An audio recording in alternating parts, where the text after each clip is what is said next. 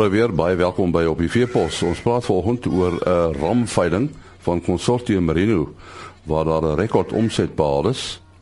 En dan praat ons met uh, Willie de Jaar, beoordelaar by 'n vetvee skoue. Ons praat 'n bietjie oor hierdie hele konsep van vetvee skoue. 'n uh, Suid-Afrikaanse rekord omset van meer as 2 miljoen rand vir uithaler Merino uh, ramveiling is onlangs op uh, Consortium Merino se September veiling in die Karoo behaal.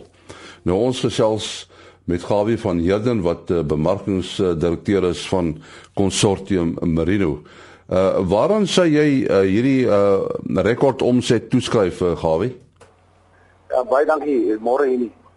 Nee nee, ek sal ek sal die eerste sal ek 'n gehalte produk en 'n um, ongelooflike loyale kliëntebasis Konsortium met regtig 'n ongelooflike kliëntebasis, ouens wat dinamiese jong boere is wat goed wil groei in hulle besigheid en 'n verskil wil maak in landbou in Suid-Afrika. En uh, wat was die aanbod gewees? Dit was ehm um, die die meeste ramme wat nog verkoop is, is 345 ramme wat verkoop is. Ehm um, ja, dit is dit is eintlik ongelooflike veiling. 'n Ongelooflike positiewe ehm um, um, um, hulle kan presies gees wat die vir die dag geheers het en dit was regtig baie lekker. Maar ek dink wat bydra tot ons uniekheid is die feit dat konsortium 'n ongelooflike kreatiewe ehm um, um, stap maatskappy, die boerdery maatskappy. Ons wil deel wees van 'n suksesvolle Suid-Afrika. Ons het 'n model ontwikkel waar beleggers kan grond koop en 'n skaap kan koop en konsortium operations die operasionele maatskappy bestuur dit vir hulle ons is hard besig om te werk dat ons plaaswerkers voorheen benadelde mense ook vee besit of grond um, in die hande kry as as bevoorregtes, as begunstigdes en dit dan onder bestuur sit van consortium operations, die operasionele maatskappy en wat dit dan op 'n in 'n corporate bestuur met sisteme, prosedures, gehalte produk, 'n teelplan en also daarmee saamgaan om winsgewend te kan boer. En op die ou end gaan die, die grootste droom is om 'n konstante supply na die mark toe, 'n konstante voorsiening na die mark toe te kan voorsien onder handelsmerke. Dit is die groot droom waarmee konsortium besig is. Nou, dit is 'n interessante konsep. Met ander woorde, bedryf julle die boerdery namens die eienaar. Yes, ons bedryf dit namens die die landlord, soos hulle in Engels sal sê, die grondeienaar. Ons op as hele maatskappy daar staan gemaak So nou kan 'n uh, ou in Sandton bly, hy kan 'n plaas koop en hy kan weet man daar gaan 'n um, goeie bestuur wees daar. Of die regering kan sou beginsig dis grond koop en hulle sal weet daar sal goeie bestuur wees met goeie mentorskap om potensieel 'n kommersiële boer te maak van 'n grondbeginsigte. So ek dink dis baie relevant in 'n veranderde omgewing. Ons weet daar kom 'n groot vraag na kos in die wêreld en ek dink 'n belegging in skaap of koop van skaap en dit dan sit onder die konsortium se bestuur is verseker ek geen twyfel gaan 'n fantastiese belegging wees in die toekoms. En was nog altyd gewees. Uh hoe hoe soort van 'n belangstelling is daar vir hierdie konsep? Ek dink um, hierdie ons ons nog gelooflik hard gewerk die laaste 6 7 maande om dit te verduidelik landwyd. Ehm um, ek ek ek is baie positief dat die mense begin verstaan die geleentheid ons het al so 58 58 ehm um, ehm um, skap of eenheid eienaars en ons het al so 13 landlords wie se grond is alreeds bestuur maar ons is hard besig om hierdie ding uit te rol hierdie hele konsep uit te rol die model uit te rol dat ons kan op 'n punt kom waar die tipping point is waar ons kan 'n konstante voorsiening na die mark kan kan kan ehm um, hulle kan kom wat die Afrikaanse kom met ehm um, ja En en nou goed, julle is konsortium Merino, uh, maar julle julle werk nie net met skaap nie. Ja, ja ons het maar net 'n gestandardiseerde um, waarde gekry vir ons vee. Uh, as ook bees het als word net teruggesit na na uh, eenheid toe, want ehm um, is maar altyd problematies as 'n ou met winsdeel boerdery is, wat eintlik hierdie is, is ehm um, is altyd problematies met vee inkom en weer met vee te, te uit te gaan in die besigheid uit. So ons het hom gestandardiseer en die mark bepaal sy waarde, die mark bepaal sy groei en jy daai belastingvriendelike omgewing waar jy kan beweeg as jy 'n bonafide boer is en vee besit. Ek dink hierdie is eintlik 'n fantastiese opsie vir mense wat nader na Austrie toe gaan. Wat sê man, ek gaan ek hoef nie gewoon te verkoop, ek hoef nie my vee te verkoop nie, want hier is 'n operasionele maatskappy wat dit vir my kan bestuur. En ehm um, en en ek kan eintlik in my huis bly en my seuns wat eerder aan geleer is in Londen of by Sasol kan nou aangaan met sy werk. Sy kinders kan in goeie skole wees, maar dit my my bates, my grond, my see word bestuur deur iemand wat passie het om dit te doen. Ek dink in die verlede was grond besit hierdie en en en bestuur van grond was verstrengel was een ding gewees. Ons glo en ons sorg dit word geskei van mekaar dat die mense wat passie het, die efficiëns wat passie het, boere wat passie het, dat hulle die gronde bestuur, dat hulle die vee bestuur.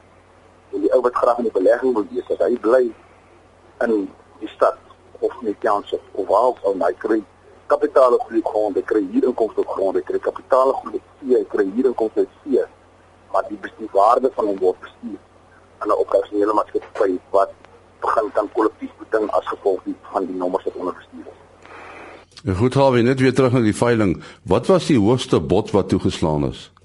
Dit is 44000 rand. Ons jaag nie hoë pryse nie. Ons wil eerder hê ons kuddeboere moet hulle bakkies kom volmaak teen bekostigbare ramme. En dis wat hulle kry en almal wat by ons hulle ramme hulle geniet kom haal kom agter man my kudde raak eenvormiger. My kudde raak vrugbaarder. Ek op mark my lammers vinniger, my wol raak langer, my wol raak skoner my wol raak ehm um, groei raak gesonder en dit is die impak wat ons wat ons genetika op kuddes landwyd landwyd maak. Ja, daar sê Gawie van Herden van Consortium Merino. Ons uh, gaan nou 'n bietjie praat oor vetvee skoue en ons praat met Willie die jaar. Hy's 'n vetvee beoordelaar. Miskien moet ons met die deur in die huis val. Willie, wat is 'n vetvee skou? Eh, nee, dis uh, vetvee skou is vir diere wat uh, uh, beeste boere afgerond het wat hulle bring vir beoordeling en ons beoordeel hulle op die hoef en dan gaan hulle na die karkas uh, dan word die karkas dan na beoordeel. Sembik die nasionale karkas kompetisie en die meeste van die vetvee-skoue se diere neem deel aan die vetvee kompetisie uh, karkas kompetisie waar hulle punte verwerf en dan word die bestes in Suid-Afrika so aangewys en dit ding vir beeste skape, varke waar ek is meestal betrokke by die beesbeoordeling. As mens so dan dan dat die naam luister vetvee is is dit dan diere wat uh, behoorlik vet is of is dit maar net afgeronde diere? Dis diere wat mooi afgerond is wat wat ons wil hê kyk die uh, ideale karkas wat ons graag wil hê se vet is gewoonlik 'n 2 wat ons noem 'n vet 2 vet soos diere wat vir die verbruiker 100% reg is ons wil nie graag maar of te oorvet diere hê. So as ons praat van vetvee, dan praat ons diere wat afgerond is reg vir die mark. Uh, het uh, vetvee-skoue enige waarde byvoorbeeld vir teelers? Ek dink dis uh, dis dis een van die belangrikste dinge waaraan hulle kan deelneem want ek sien die vetvee as direk te deel van sy boerdery. Dit is die weerspieëling van die bulle wat hy gebruik. Dis 'n weerspieëling van die tipe diere wat hy het. Ons weet almal dat dit al hoe moeiliker word om geld te maak uit uit as gevolg van kostes. So beter karkas jy in die mark kan sit, 'n dier wat vinniger kan groei, goeie karkasgehalte, mooi vet kan aansit, dan weet ons dit is uh, meer ekonomies en dan is dit vir die boer baie meer van waarde. En soos ek sê, dis 'n weerspieëling van die bulle wat hy gebruik. So as hy nie goed doen in die kompetisie, weet hy moet beter bulle gebruik of hy moet sy koeie lig. En dit is so vir hom 'n baie praktiese manier om vorentoe te gaan met sy boerdery. Die die vetveeskoue, uh, is dit 'n nuwe ding of kom hy al 'n lang pad? Die vetveeskoue kom al 'n lang pad. Uh, in die 80er jare wat dit al begin maar dit werklik dit het asof dit 'n stadium of dit uh, minder geword het maar dit het 'n baie gewilde ding geword in die laaste klomp klomp jare en ons bied nou al vir 5 6 jaar bied ons 'n vetvee kursus aan waar ons mense oplei om beoordeling te doen waar ons boere leer om na die regte karkas te kyk en om goed te beoordeel sodat ons die regte ding kan voorsien aan ons mark. En in watter gebiede vind hierdie vetveeskoue plaas? Dis maar meestal in die uh, in die rooi vleisproduksiegebiede meestal rooivleisproduksie van Natal woon die uh, hoe kan ek sê nie binne die uh, Limpopo baie van die skoue is in die, in die Noordwes provinsie rondom die Vryburg distrik en sulke tipe goede maar hier is oral reg oor die land uh, vir vetveeskoue. Uh, wat hoe jy betrokke geraak by die vetveeskoue?